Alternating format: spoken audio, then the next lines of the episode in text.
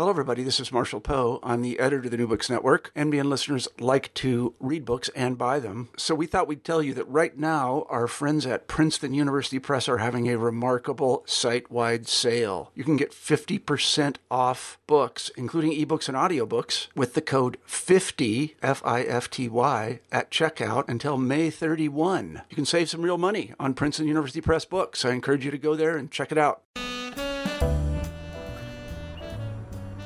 This is the New Books in Food podcast. It's Allen Salkin. I'm talking to Andrew Friedman, author of Chef's Drugs and Rock and Roll. We're doing this interview on a beautiful front deck on a sunny day in Silver Lake, which is part of Los Angeles. There's some birds chirping, there's some freeway noise, but luckily my uh, very good recording device should um, make this sound good. Hi, Andrew. Hello, how are you? I'm good. I'm happy to be warm and I'm happy to be in the sunshine. Yes. So, all right. The book started out, it was supposed to be an oral history. True. Kind of got away from you. What, how did this book happen? Uh, you, you've also, you've written a lot of, uh, you've co-written cookbooks Mhm. and, And memoirs. and memoirs. Mhm. This seems to be just a complete, and you can, as you read it, you just feel the labor of love that it is. Thank sort you. This sort of, um, I'm really enjoying as I'm plowing through it, and um, or it's plowing through me, really. um, and there's, and I have a lot of questions about you know things that have come up because there's so many of these like narratives about you know people are always telling stories about the old days, you know, uh, chefs are the new rock stars or whatever. Yeah. So, um, go ahead. Tell me how the book came to be and, and why it came to be in this form. So, well, how it came to be is uh, there's some books that you're probably familiar with, that some people listening might be familiar with, but books that I've always loved. Um, one of them is um, Easy Riders, Raging Bulls, Yep. which is about the American film directors of the 70s and how the old Hollywood became new Hollywood. There was a book called Please Kill Me, which is the uh, oral history of punk rock. There's a book called Live from New York, which is an oral history of Saturday Night Live. And even the first one I mentioned, some people remember that book as oral history, but it's not oral history. It's just very quote heavy, and Peter Biskind, who wrote it, did tons of interviews. But all of those books are about how. Funny, I, I read like every one of those books. Yeah. I read as I was writing from scratch. Oh, that's Like, so funny. Yeah, your book about the Food Yeah, Network. just totally okay, so you and I are we're bonding. Yeah. we're bonding. so if this was a date, it would be a good first date. Uh, but um, you know, those are all s- stories of how a medium changed against the backdrop of the '70s, right? And I've always been much more interested in chefs and food. I always say I'm not a food writer; I'm a chef writer. I, I'm really not. I love food. I love going to restaurants. I I don't make food pilgrimages. I don't. Go, I live in New York. I've never gone to Arthur Avenue in the Bronx. You know, to get Italian, to get a mozzarella. I, I would go if somebody were taking me, but Right. it's not. You know, on my bucket list. But I'm fascinated by chefs. That's what I see is what I do, and. Um, because of that point of view, I started to wonder where's the book that would go on the shelf with those other ones I just mentioned about chefs, right? Because it's the exact same time frame, and I believe a lot of the sort of cultural and societal forces that change those other mediums are the same ones that drove young Americans into the kitchen in a way that had never Right, happened before, uh, gave them the freedom to start screwing around with food and cooking what they felt like instead of out of you know the French classic playbook, the Escoffier playbook, and um, that was the idea for it. The Uh, ferment was, and you see this in the start of the book. The ferment is like the '60s counterculture. The counterculture, the the war protests, you know, the Vietnam War protest movement, the Vietnam War itself. You know, I had never even thought of this, but you know, a number of people said to me, men, because women weren't being drafted at the time. You know, you got your draft number, and it forced you to, at age 17, to think about your mortality. And you know, did you really want to go be an insurance salesman? You know, and and so that was actually a factor, uh, even for people who never got called up. I Um, thought you were about to go a totally different direction. I thought you were We're- about to say it exposed people to Vietnamese food. no, no, no, something, well, equally, at least, at least as profound. But um, you know, there were the changes that were happening in music. Um, you know, somebody I forget who it was said to me, you know, you can only listen to Jimi Hendrix so long and still make you know cassoulet. Mm. you know, so those were the factors. Originally, it was going to be an oral history, just because I thought Yeah. um, I wasn't there, and the most reliable thing I could do would be to confine it to the voices of these people.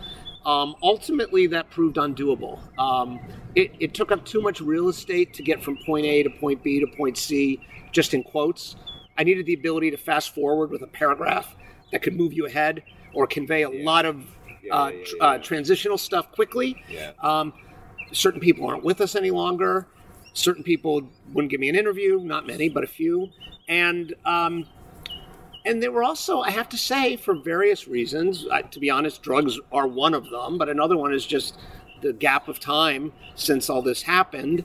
Um, and age with some people I interviewed, memories were imperfect. So people would tell me things that, in doing some reading, I would realize was were just factually wrong. So then I ended up buying almost 40 books to do research from. Um, I have a whole carton Yep. of uh, articles that I had pulled. Um, so the research became enormous. And, and I actually ended up writing a narrative book, which was never my intention. But I don't feel bad about it. I'm very happy with it. It reads nicely. and Thank really- you. Thank you. moving. So okay, let's start on uh, the dedication page. Mm, We already started. Mm. So, two. so who are these people? In loving memory, yeah. Therese, Therese, Therese, Teresa. Teresa Friedman, and Joan Braden Price. Yeah. Braden Price. Braden Price, who encouraged me in all things great and small. Yeah. Well, you're nice to bring that up. Uh, Teresa Friedman was my paternal grandmother who lived to 98, who was alive when I sold the book, uh, who was really happy for me, uh, passed away while I was writing it. And um, uh, Joan Braden Price is was my mother-in-law who just loved everything I did, and we had an amazing relationship. She was very much kind of of this time. She was a hippie. Um, came from a very well-off family. Her father had been the president of an Ivy League university.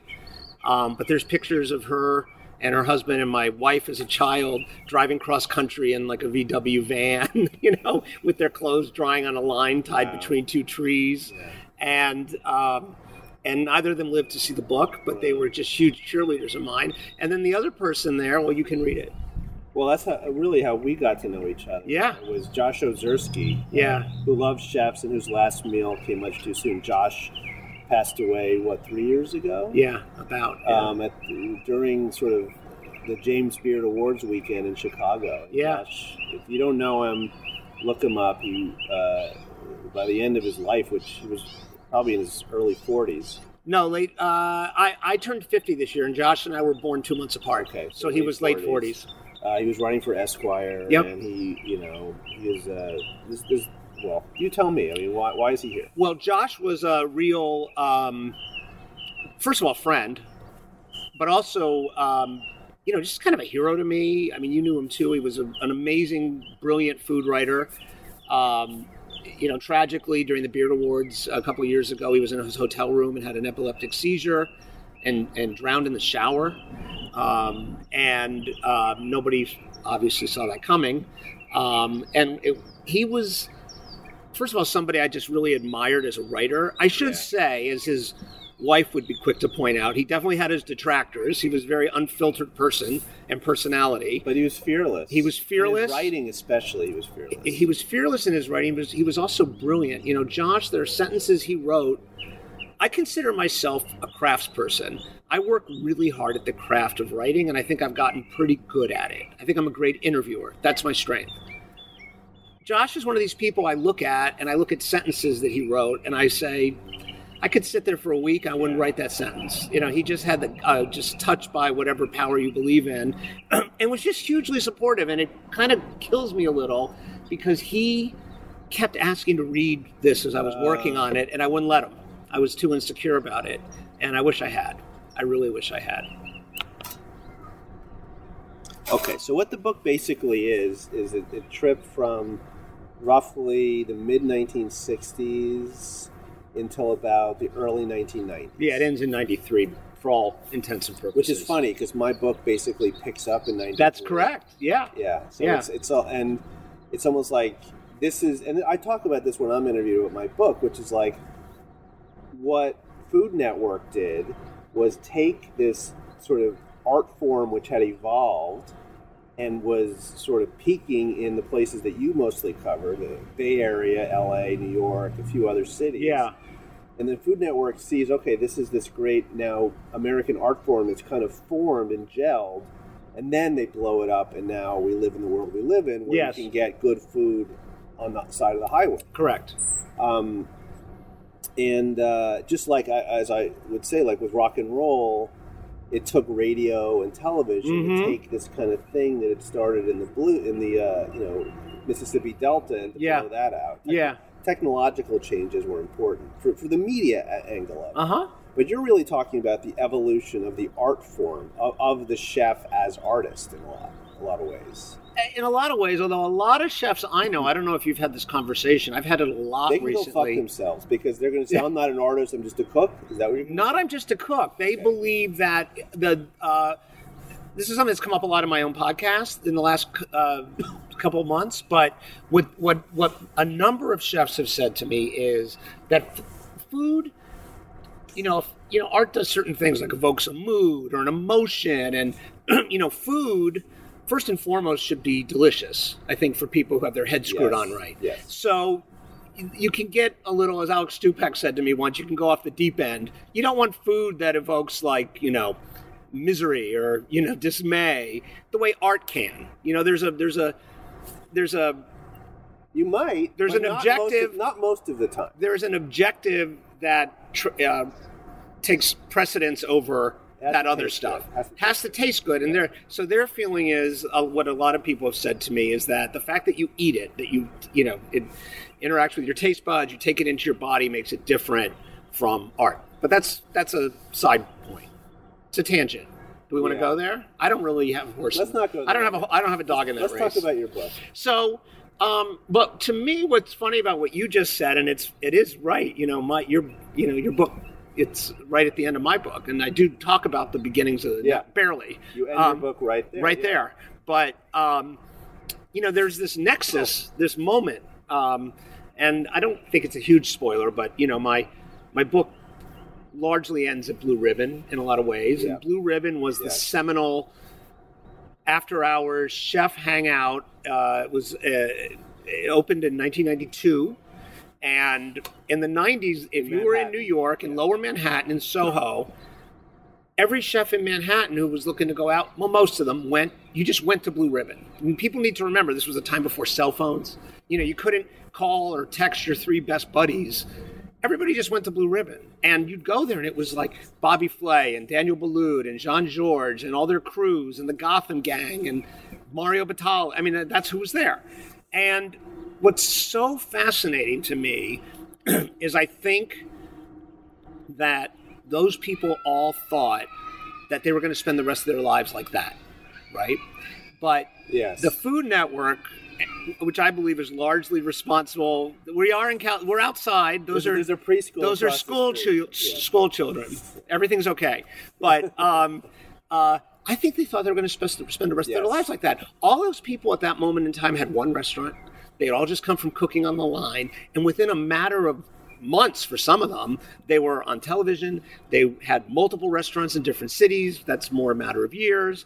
They were starting to be you know books product lines starting to be pulled in a lot of different directions. So i think you know they thought that was the beginning of something. In fact i believe it was the end of this 20 year period. Hmm.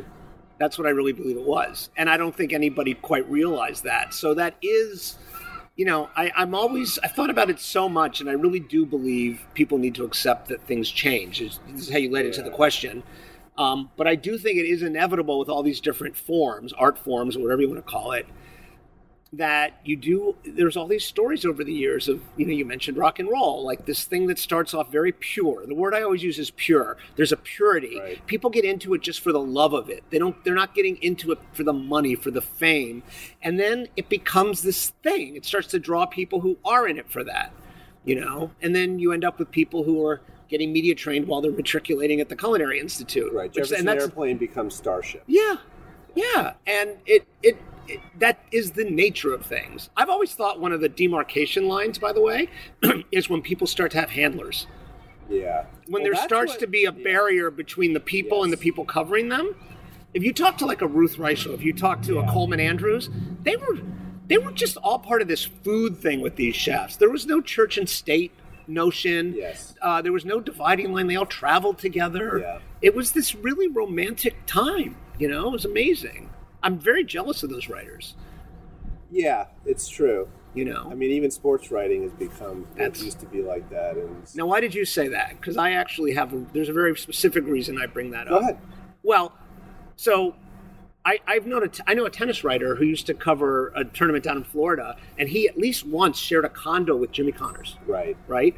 And I must have been. Oh boy, Jimmy And- was famous for. Uh, and um, uh, you know, I've I've heard stories about baseball journalists back in the day who would go down to spring training in Florida, and at the end of the day, they'd be hanging out at the motel pool Yeah. with the athletes sitting on chaise lounges, drinking beer, and and the and the and the reporters just happen to have a notebook, and they would just sit there and do interviews. you know, and the, the issue But that's unimaginable now. It, well, it, uh, it's also unimaginable because it's part. I don't want to say it's the reporter's fault too, Yeah. but like if you were sitting there and a guy got injured the next day and you'd been drinking with him the night before, what are you supposed to do? Not write about it? I mean, maybe yes, maybe we're not. There was there was a almost like certain things just did not end up in the paper. It was understood, and I don't Mm. think now any. It's not understood. It's like whatever you can get, you print Yes.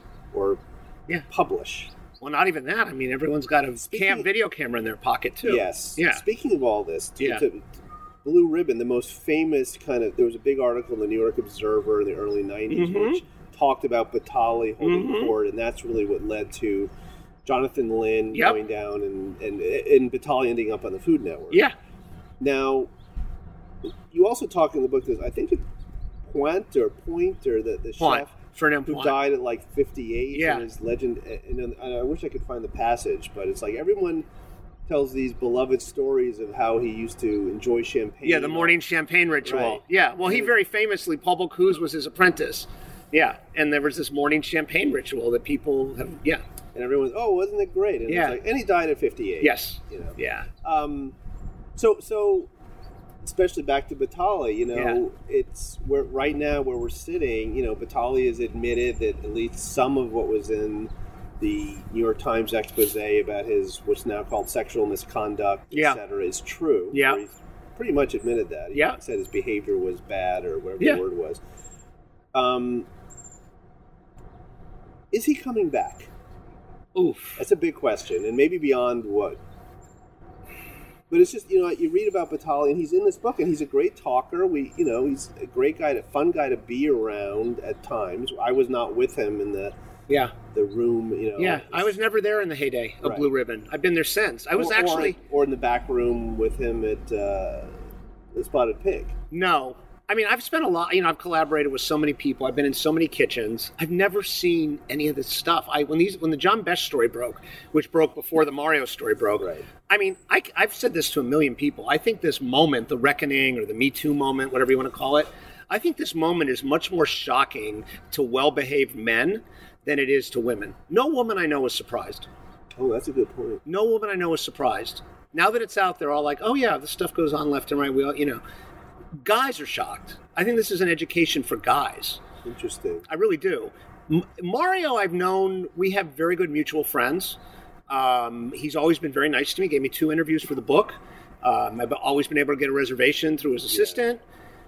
He's not an intimate of mine. We don't hang, we never hung Hard- out. It was hard for but- me to chase him down for an interview. Oh, it was it? Quite a while. but he I was, i'm older than you i was grandfathered in but he um, you know is he coming back? I mean if i'm sitting here trying to be a journalist and just take a, a dispassionate view of it i don't see how. I mean i don't.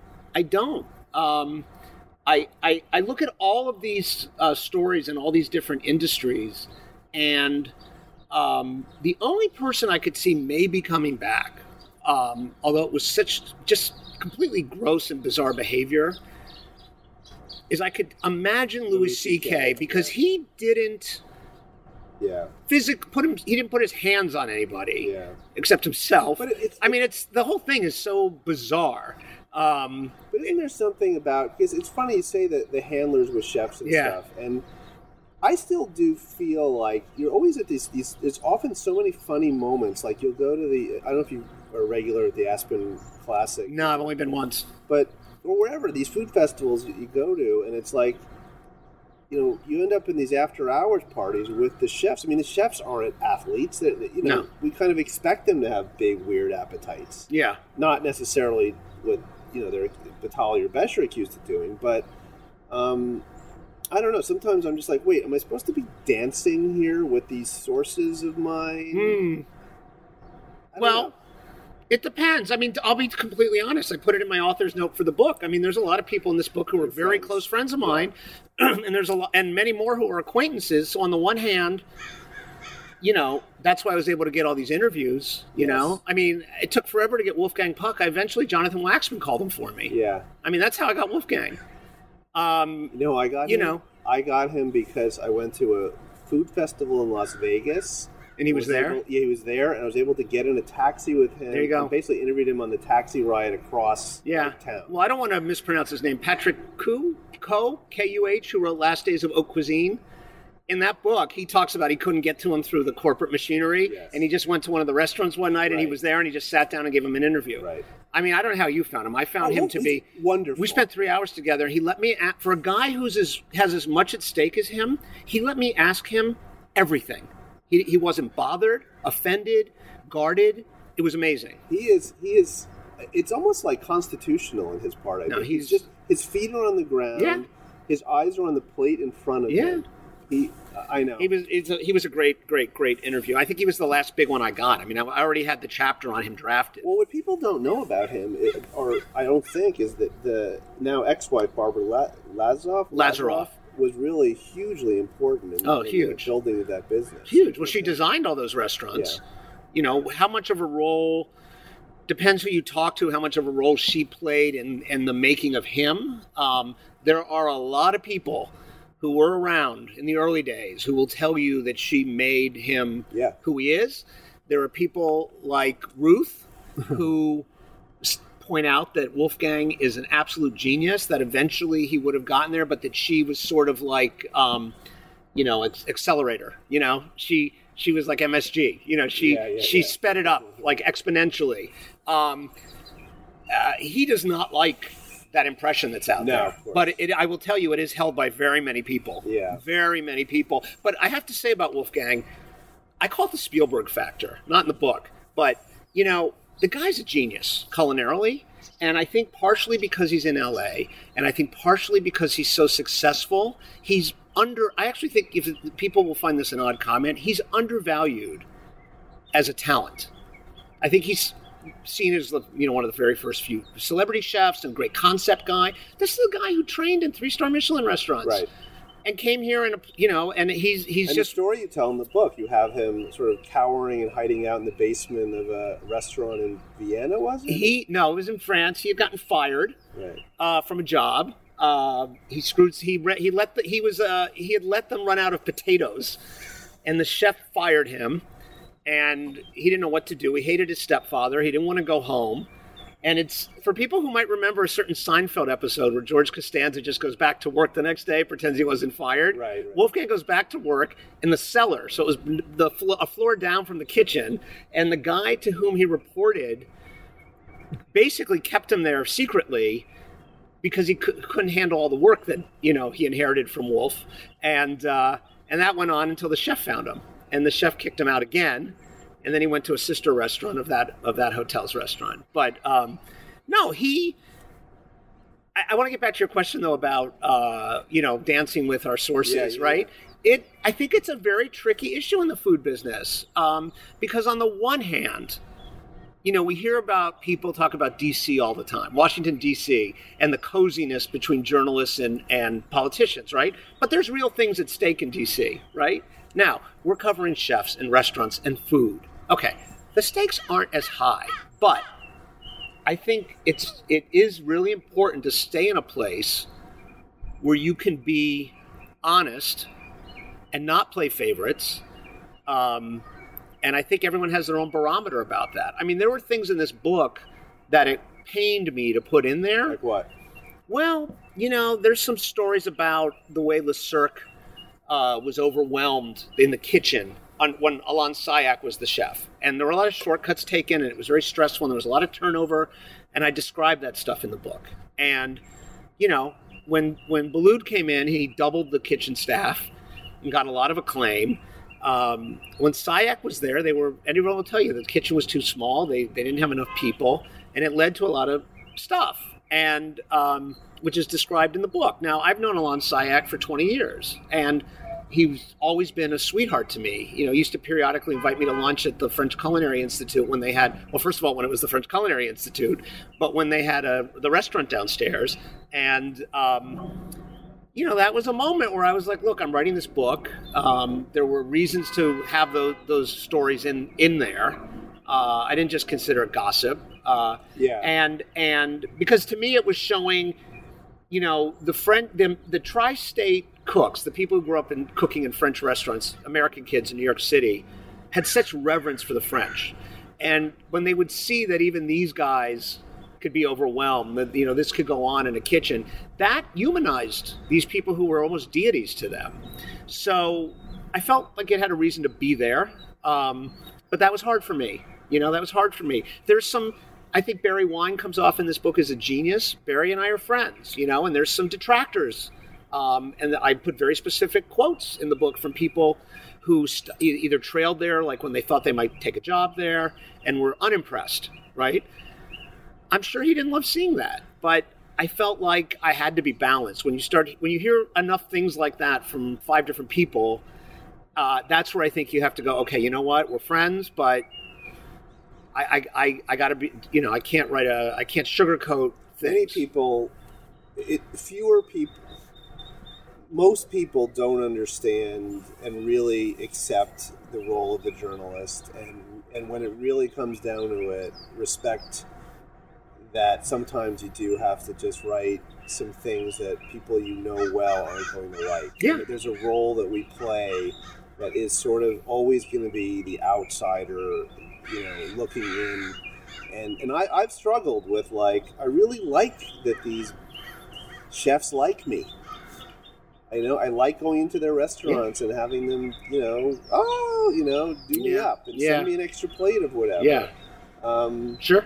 but then, you know, and, and listen, I'm not right now writing any restaurant criticism, but um, ultimately you have to understand that at some point I may write something and that person's going to hate me forever. And I'm always aware of that. Yeah. That this person may read something I write and just never talk to me again. And that Mhm. happened.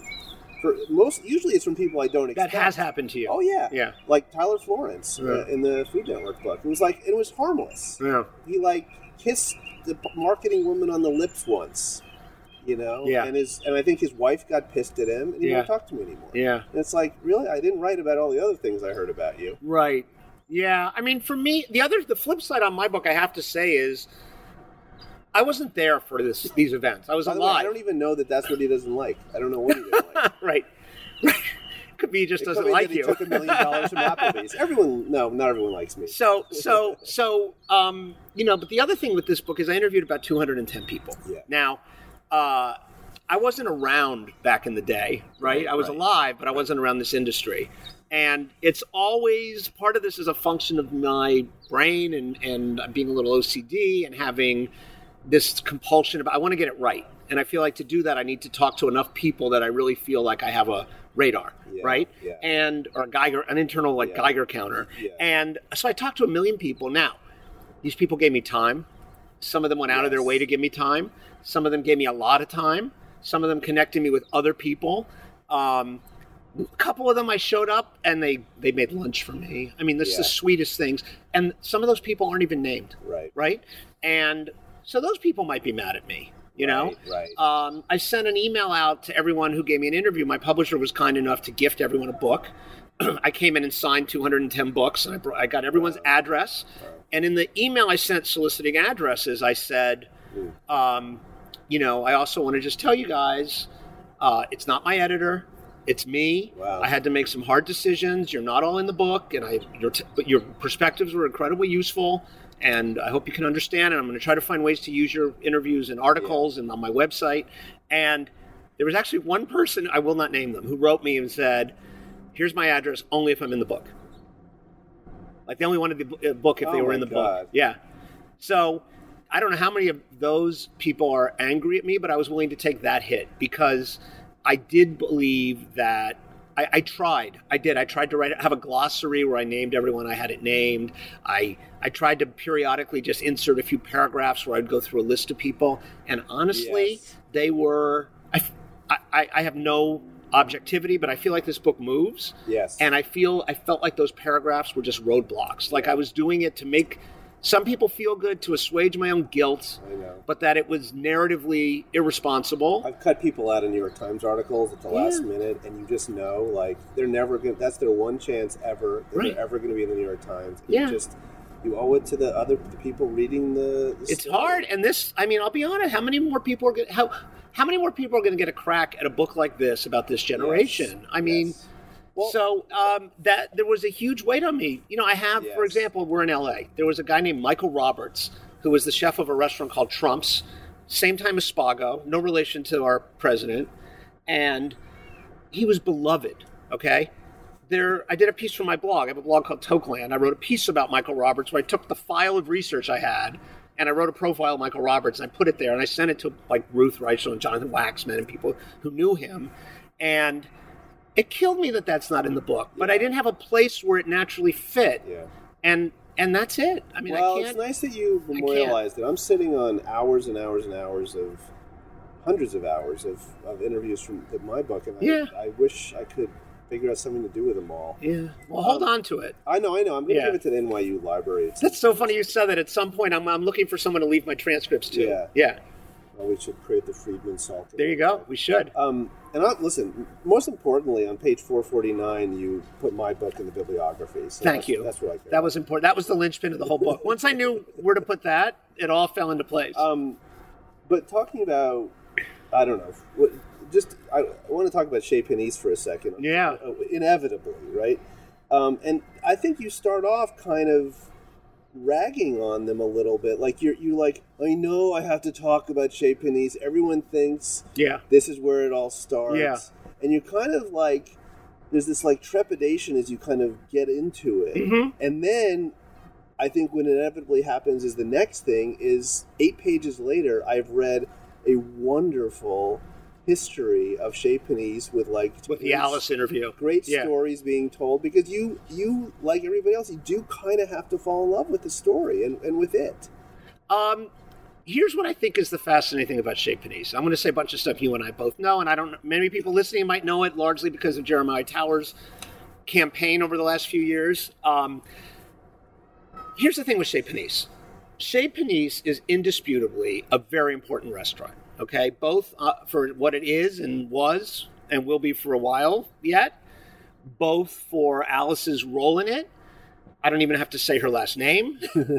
um, and also for all of the people who started there, yes, you know, who yes, trained yes, there. yes. Okay, so there's that. Jonathan Waxman included Yeah, but I mean, he's I mean, tip of the iceberg. He was never even the chef, Right. you know. But Mark Miller, uh, I mean, it goes on and on On and on. and Paul. Bertolli, and I mean, all these people. So, uh, and people who spent ten minutes there who are now really important.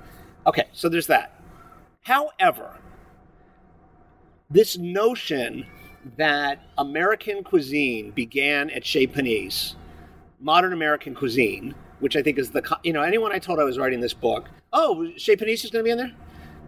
This exaggeration of reality is so fascinating to me. It is. I was talking to someone the other day who is in the book. They happened to be coming through New York. We had a coffee, and um, he said, "Yep, that's the machine they've built." You know, and it is amazing. It is amazing. So I think there's this weird seesaw thing that happens in the food world, which is people feel the need to qualify it. Then people feel the need to take it down, and then people feel immediately the need to course correct because it's not like it didn't matter. It mattered a ton, but it wasn't the be all and end all. That's what I think and there is this whole shadow population that I referred to in the book of people who you've you've talked to these people. They kind of privately grouse, you know, oh, you know, It wasn't just them. There wasn't, you know, there were other Well, and- things and- going and- on. And in the book, Yeah. I think you you you do kind of I think fall in love with Chez Panisse, but then at the same time, much of the first part of your book is about disassembling that legend because you find really strong examples of this kind of um, cuisine yeah, or and a new type of chef. right, which Yeah. is what the book is about. Yeah. you know, uh, springing up almost simultaneously Correct. in in Soho. What, what was it called? So, yeah, food, Food, which was run by artists, very similar in some ways. Its its psyche to Chez Panisse. You know, they got Yes. cultured butter from Vermont and had ar- it was a bunch of artists, literally artists. I mean, people who were artists in Soho who opened a restaurant. Bruce Marder in Bruce LA. Marder in L.A. I mean, uh, who, Bruce Marder, who you know decides in 1971 on a beach in Morocco that he wants to be a chef. He wasn't influenced by Chez Panisse. He was influenced by LSD, you know, and and eating tagines. Um, um, you know, and and a, there was a guy I mentioned named Bruce LeFavour who opened a restaurant called the Paragon in Denver, Colorado, in 1965, six years prior to Chez Panisse. People need to know this. John Novi, who opened the DePuy Canal House in uh, upstate New York a little bit before Chez Panisse. So, this idea that it all flowed from there is myth. That's myth. And that's the thing that I think a lot of people feel like they need to correct. But what's fascinating is nobody wants to be the one who goes on the record to say that. Yeah. And that is something that I just don't understand. I don't understand it.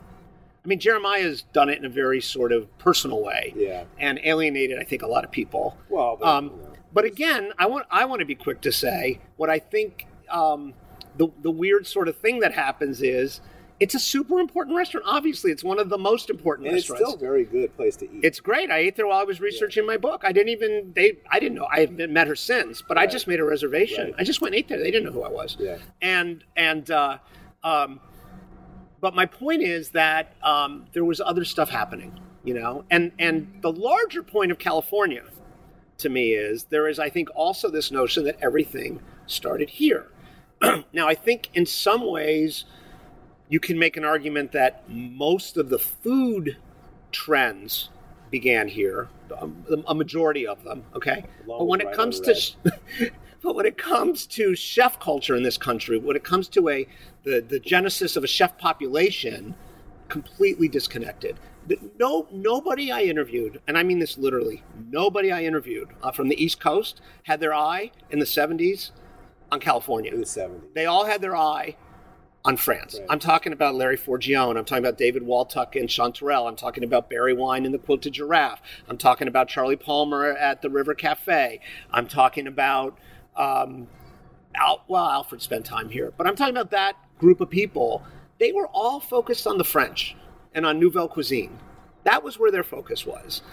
So I think that's an important distinction. I, it's hard to understand today with everything being so connected through technology and with the awareness there is now of food, how um, how unconnected or disconnected things were back then. You know, there wasn't coverage of chefs. There wasn't that much coverage of food in the beginning of the story, and there wasn't really an awareness of what was happening. You know, I there's a comparison I had in my mind. I ended up not using it because a guy I actually know, our kids went to school together in Brooklyn, Craig Marks, who wrote "I Want My MTV." Oh yeah, which is a uh, fun oral history. Tannenbaum, yeah. But he uses the same comparison in, there, in his book, so I ended up cutting it out of my book. But I came to it independently. Was in the movie Close Encounters of the Third Kind. There's all these people who they don't know why, but they're all Yes. either drawing uh, Devil's Mountain or sculpting it out of mashed potatoes, and then they all sort of come together, you know, at the end. And to me, that's what this movement kind of felt like. There were all these people. There was like a tuning fork that they could hear, and they were sort of following that, but they didn't. They didn't. They were unaware of each other. This is why, you know, it's it's no accident that this book begins. uh, It's not really a spoiler. It's on page one, but with Bruce Marder, who's still a working Right. op, chef operator in L.A., alone on a beach in a van, having an epiphany, Right. right? And ends up more or less in a blue ribbon packed with American chefs, right? That to me is what this story is about. You know, all these people who went from isolation Right, and, and they found each finding other. each other. Right. Yeah. Hmm. Yeah. I almost called the book Chef Nation when I was wondering if that title was going to put people off. Um, Well- but I got talked into keeping it. Thank God. Well, it's a book with a, t- a similar title, United States of Arugula. Mm-hmm. How, how is your book? I mean, you must have read it. You must. I never read it. Really. No, I read his uh, excerpt about Chez Panisse, which I Uh-huh. actually draw from in the book. I always knew I wanted to write some book like this, Yeah. so I always made a point of not reading that book. Interesting. Yeah. But I'll tell you what I did do. I have a copy of that book. And periodically, because that's the book a lot of people bring up, I would look at the index to see. So, for example, this is a book not about food, but about chefs. Yes. So, what's my title? Chefs, Drugs, and Rock and Roll. Right. What's his title? United States of Arugula. About the food. Right? My subtitle How Food Lovers, Free Spirits, Misfits, and Wanderers Created a New American, not cuisine, profession. Right? And his subtitle, I can't, it's like the sun dried, Yeah. blah, blah, blah. There's For- two. The, the Right. First, one But they're how both- became a gourmet nation. Right, but it's all about food. Yes. Right? Mine's about chefs. Okay? So um, so periodically I would look at his index. Right? So like I knew I was gonna write a lot, a lot about Blue Ribbon, and I would go look for Blue Ribbon. I don't even think it's mentioned, right? And I was like, Right. perfect. Yes. because I knew I would get compared well, that's to what it. I felt like in reading this and, and continuing to read it. Um, there, it is. It's like an alternative narrative that you found, or a spin-off, I guess. Well, I don't know if it's a spin-off. Yeah. It's, it's a you know you're like, well, this is you know how I see this going and how this went, and probably because you didn't read it, you weren't sort of pulled by the tide into certain directions. You No. just kind of followed where your reporting took you. Yeah. I mean, there are certain things I point to in this book. There's a chapter called The French Resistance about the very weird love hate, father son dynamic mm-hmm. between the tri state area kids, you know, who were working for French people in New York and staging overseas and basically getting treated like crap. And, you know, Andre Soltner, who's one of the nicest guys you'll ever meet in your life, who was the chef at Lutece, um, you know, he ran what, what most people would say was easily one of the t- three or four best restaurants in the country, right? That's how people felt about it anyway. Okay. Then there was a guy named Jean Jacques Rachou who had La Côte Basque. Rachou hired a ton of young Americans, a ton. So in my book, although Soltner comes off as a perfectly nice guy, Rachou is a hero, okay?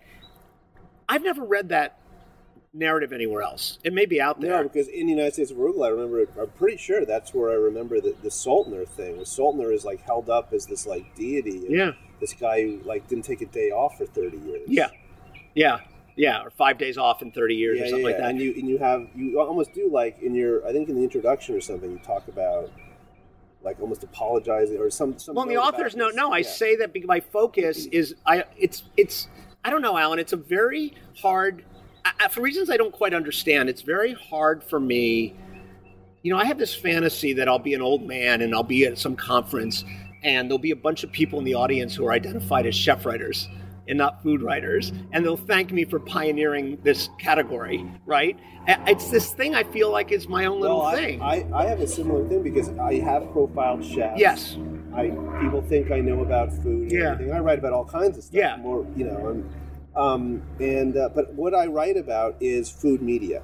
Mm. I don't really Yeah, write about right, food. right, I right. write about food media. Yeah, and right. It is. It's different. it's different and it, people have a hard time grasping that you know because it's so easy to call someone a food writer and then half the people who think you they find out you're a food writer they assume you're a critic right but and then they want to know where to eat. right but then but what i was going to say was in the author's note i do say that this book is more concerned with who sort of moved the ball forward who were the change agents not necessarily who was making the food that was most lionized right? So while i don't think anybody would put jean-jacques rachou at the same level i mean he was highly respected right. at the same level as soltner from a culinarian standpoint the love for that guy it kills me i couldn't get an interview with him. Several people tried i think he's just a little shy.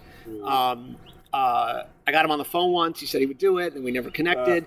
Um, but i feel like i was able to i got enough about him in the book but he is still beloved by the- uh, so i mean there was a day for people listening who know these names if you walked into that prep kitchen when when La Côte Basque first opened in 1980 in the kitchen in the morning, singing My Girl on the line would be Rick Moonen, Charlie Palmer, and Frank Crispo. Okay? Those guys couldn't get into another French kitchen in New York. You know, Right. so their love for this guy, and he treated them okay. I mean, he he didn't treat them badly because they were Americans, which happened in a lot of French kitchens back then. Because no one respected Americans from a food standpoint. You know, you'd go work in France, and they'd call you chef de hamburger. You know, or at uh, at uh, staff meal, they'd put a bottle of ketchup next to you, or they'd call you Ronald Reagan. You know, these are all real things. That's what happened. People don't. People may not realize, you know, who aren't in the business or something, how French cooking really is still, in many ways, the essential baseline, the most important thing for most chefs to know to start with. Yeah. Yeah. No, it is. I mean, but anyway, so that's the distinction for me. So the difference between my book and, and David's book, A United States of Arugula, is this this is the distinction. Is is you know, it's it's it's a seems to be a hard point to make to people though. When I first wrote the subtitle of the book, which was like almost like an intellectual history of chefs. Is Yeah. that- yeah. of American chefs. Right, American this is very, this book is about Chefs, drugs, and rock and roll. Andrew Friedman. That's what we're talking to, Yeah. by the way. How food lovers, free spirits, misfits, and wanderers created a new American profession. That's what it's about. It's about, what it's about. Well, when this book opens, when the curtain opens on this story, it was unheard of for an American kid from a quote unquote good home Right. to turn to their parents one day and say, "Hey guys, I want to be a cook." I mean, it was literally almost like coming out. I mean, that's you know, they they freaked out. The parents freaked out. But to this day, I think if you told your parents that you're only going to be a cook and it's not going to lead to a television career, they might not be so happy. Maybe not, but they'd be yeah, I don't know. Um, who, who's another character, sort of, let's say, in the 80s who is, is you kind of bring forth who people may not have heard of? In the 80s, uh, I mean, these days it's hard for me to know who people have heard of. I'm always shocked by who people haven't heard of. Uh, I mean, the number of people who aren't familiar with Barry Wine and the Quilted Giraffe, which was such an important restaurant. Right. A couple of reasons. One is, um, it was the he was the first American-born chef in Manhattan to ever earn four stars from the New York Times. That was Who huge. at that time? Well, it was Marian Burros, but it was upheld years later by Bryan Miller. Right. Um, and there's all these people. I always say the two people who I feel the most fierce loyalty to in my interviewing Barry Wine in New York and Jeremiah Tower in San Francisco from Stars. The people who worked for those guys have such reverence for their intellect, for their sense of um, collaboration. Mm. There's a story I tell in the book. It's a real important story. I mean, it was just one night of service. Barry gathers everyone around and says, I want to do a dish that's really American. What's really American? And people are kicking around ideas. And a young Tom Colicchio says, How about a clam bake? And Barry goes, Yeah, something like that, but not a clam bake on a plate. And they ended up coming up with a di- I don't remember the exact dish, but it was like a lobster ravioli with a, you know, like a beurre blanc. And so it was like a deconstructed, or I guess I should say a constructed Right. clam Right. bake, right? Translated into like four star New York Times restaurant food. And that kind of creativity and collaboration was amazing. Uh, you know, David Kinch tells a story uh, where uh, somebody talks about somebody talks about doing something um, in cooking something in duck fat and you know, making béarnaise with duck fat, right? And the point David Kinch makes in telling this story is if you had said that in France, the chef would say, shut up, go back to your station, you know. Right, right. But Barry was like, Right. oh, well, let's try that. Right. And then that became the way they did it, right? And, and in, in a way, this is what American culture can add to it. It wasn't quite as hierarchical, right, as, as the French kitchen. Uh, I think it ran the gamut, but I do think there were kitchens like this where it was like that. I, there's a lot of people over the years, though, who have told me stories. They're not all in the book. You know, Alfred Portale once told me years ago, I wrote all of Alfred's books. Um, years ago, so he trained in France. He worked for Guérard, he worked for Troisgros. And then Alfred um, comes and he eventually does the Gotham Bar and Grill. And I was with him one day, and he was showing me the line. And everyone on the line at Gotham was cross trained, right? Everyone knew how to work every station. Mm. And he told me that the reason for that was when he was in France, if, if say, the poissonnier, the fish cook, got hit with a million orders, Everyone just stood there and watched the guy go down in flames, Mm, right? So at Gotham, mm. people could pitch in. The blood could go, you know, where it was needed, right? and there's a lot of stories like, you know, I often think that the you you learn a lot from mentors who sort of show you the right way to do things, but I think just as often in life, in any profession, if you're thoughtful, doing something the opposite of a bad way it was done to you can also be very powerful. Did I let you finish that story, or did I cut you off? No, I'm fine. Okay. Yeah. Um, and uh, I mean, you mentioned Shep Gordon, also, who I can't, you know, you can't resist. Yeah. Did you interview him? You did. Yeah, he was great. You can't trust all his stories. That's the one. No, there's not that many crazy stories from him. I, I barely had room for him in the book, as it turned out. Great interview. Oh yeah, he, he he's the one who. Uh, well, you can read about Chef. There's even a documentary about him. Called, Supermensch. Uh, yeah, Supermensch. Um, I have a lot of things. Oh, well, tell me more about your how you got into this business and, and how your what you do, what you've done before this. I mean, how I got into this is a long story. The shortest way I can tell it is I was I was trying to be a working a screenwriter a million years ago. Uh-huh. Came excruciatingly close a few times to um, getting something set up, or at least getting a we- huge agent out here in in uh, L.A. And uh, I can come back here now. It's okay. Um, doesn't hurt too much. But um, the irony of that job was I never had time to write because every weekend I had to take home a bag of scripts and read them and do what was called coverage, reader reports. Of course, this is what I'm doing now. I'm like, come. Are you doing coverage? over- No, no. Oh. just trying to write script. Oh, okay. Writing script. So, so I love screenwriting. I love the structure of it. I, I love everything about it. Um, so, um, we should write a script. That we should write a script Okay. about the chef world. Anyway, well, I am we'll talk. My people will call your people. I am. I'll show you what I got. So- yeah. So, um, but yes, let's collaborate. No, so what so what happens is um, I quit the I quit the job and I didn't know what to do and literally just out of desperation, I guess, I thought, well, what do writers do? And this was before we had the example of Ken Cosgrove on Mad Men, but I thought, well, I could either be a PR guy or a, an advertising guy. And through the New York Times, I got a job at a PR firm that just happened to be the top restaurant PR firm in New York. It was run by a guy named David Kratz. And there's a lot of people, this is real inside baseball, a lot of people who have their own agencies now were at that agency. What year is this? Uh, I was there from 93 to 98. okay. So Philip Baltz, who's now a PR guy, and uh, Karine Bakhoum, and uh, a bunch of other people Wow, were there. they all came through. They all came. We all worked together. We were all Kim Yorio. Yeah. We were all kids together there. We were all there at the same time. Huh. And um, Alfred Portale was my client. Um, I was really getting into restaurants, uh, and a lot. Of, all of a sudden, I was getting to be friends with a lot of these chefs. And as what I thought would be sort of a one-time lark, this is actually another long story in itself, but I'll skip it. I ended up co-authoring the Gotham Bar and Grill cookbook. That was the first thing I ever got paid anything to write. Huh. And that book did great. We won the IACP award, and I, we were nominated for the Beard Award for Best General Cookbook, shockingly. And I thought, well, you know, I never really wanted to do this kind of writing, but that was kind of fun, and maybe it's at least a way to say I'm a writer. So I quit my job and just went looking for projects, initially as a collaborator. Um, and it's, it's taken me years to sort this out. But A, there was, when I was younger, a lot of insecurity, I think, involved.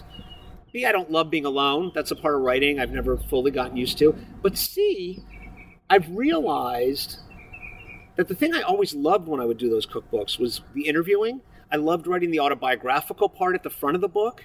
And an opportunity came into my life to pitch a book almost 10 years ago, which ended up being called Knives at Dawn about the Bocuse d'Or competition. Right. And that book was where my life sort of changed. I was watching Tim Hollingsworth, who now has Otium Restaurant here in LA. He was the he competed for the U.S. and I was watching him figure out what his platter was going to be, and I was interviewing him in depth about his life and his. And I realized I was really well suited to that, and that's when I had this epiphany, and I went, you know what, this is who I am.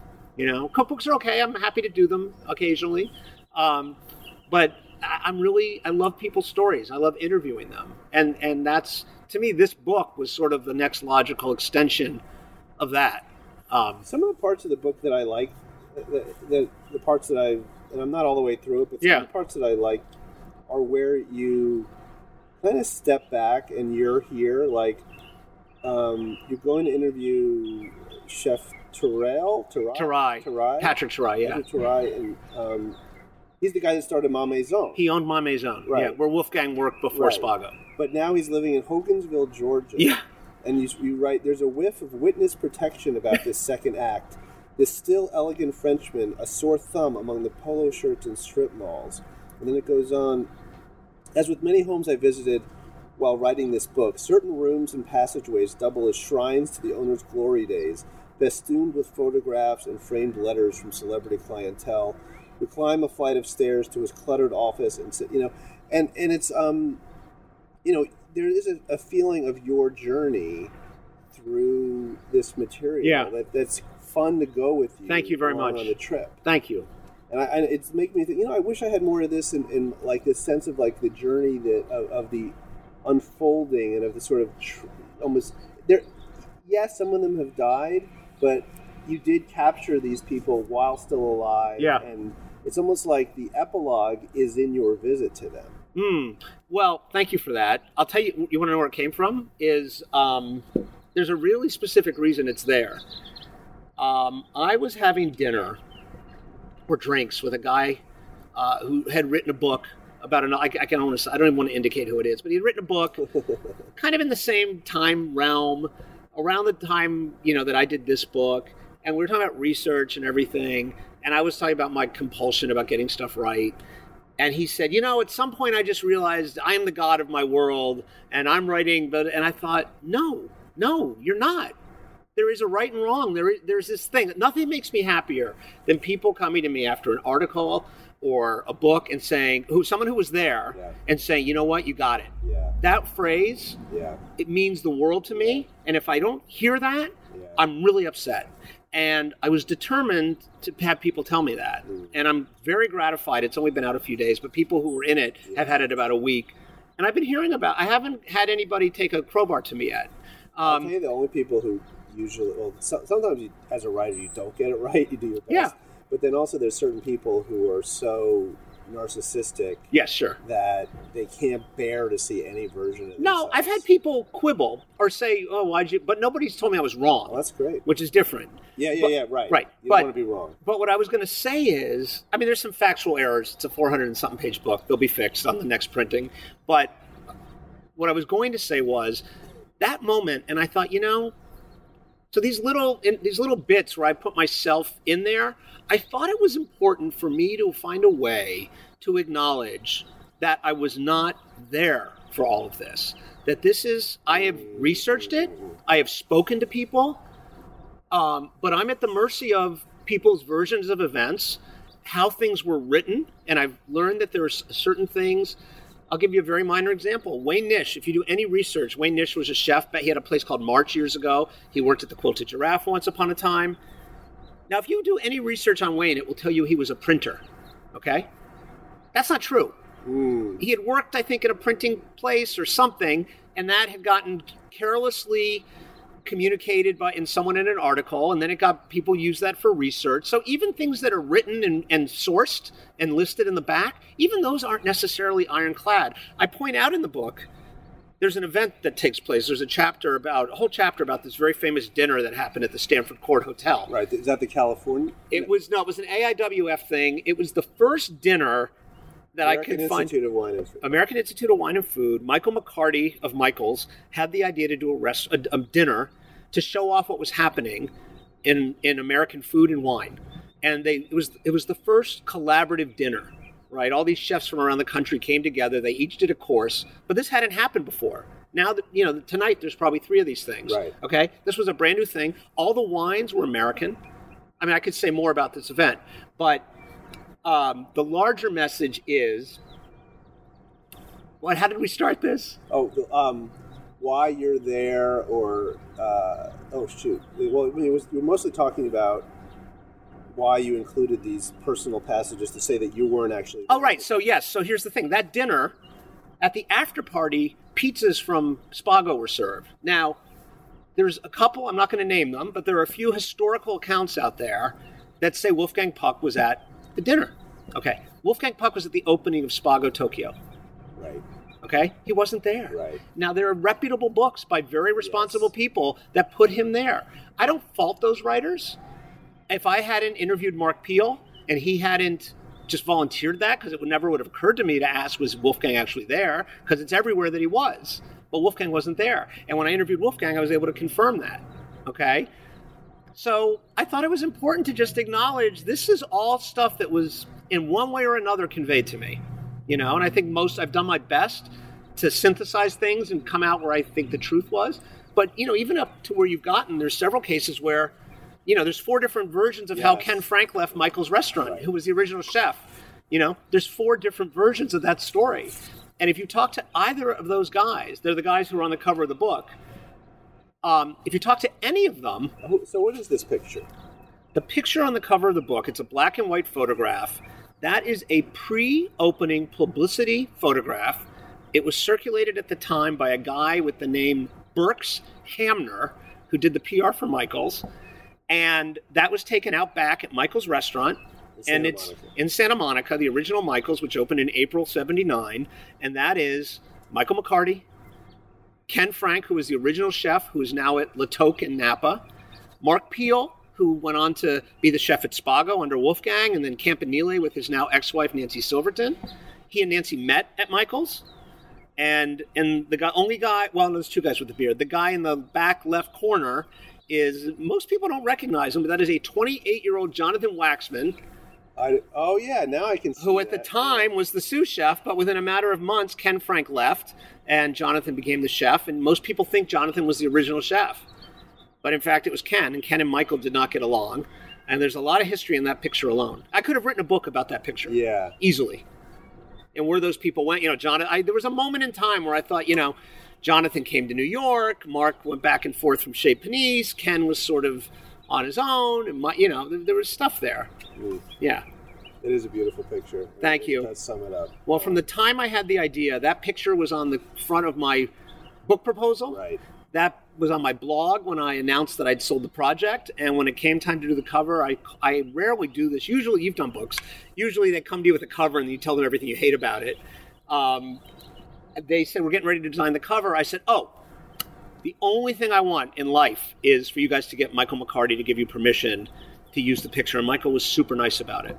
Super nice, and ten thousand dollars later. He was super nice about it. I don't even know if he. I don't know what happened. I stayed out of it. That's a cover. They there's Oh, the people who do publisher cover. paid for it. I don't know if they even paid or he just gave permission, but he let us have it. I had to pay for one picture. I paid for a couple pictures. Yeah. But the one I really had to pay for was this picture of um, Giada De Laurentiis that had run in Food and Wine. It was like the way that she got launched. yeah, But um, so anyway, this um, we're going to wrap this up. This is an interview with uh, Andrew Friedman, author of Chef's Drugs and Rock and Roll. You should definitely pick this up. I think there's a link on the New Books and Food page, which is part of the New Books Network. You should listen to all the great podcasts there. Um, you know, I, I don't want to ask such a lame question, but you know, you're, you're a guy who goes to all these restaurants, and what question am I going to ask you? you can ask my favorite restaurant. No. I mean, do you have a favorite restaurant? I wasn't always- Gonna, I wasn't to. I always say it. No, don't. But I'll tell you what I usually answer. But I don't want to go there. Is I usually say, "What's the occasion?" Right. I don't have just a favorite Yeah. restaurant. You're going to? A, are you going alone? Are you going with your wife? Or you, last meal I was going to ask? oh, last meal. For me, it's like it's a Patagonian lamb, like cooked in, in like ushuaia. It's the, the most pure, just something that's hit me in the bones about it.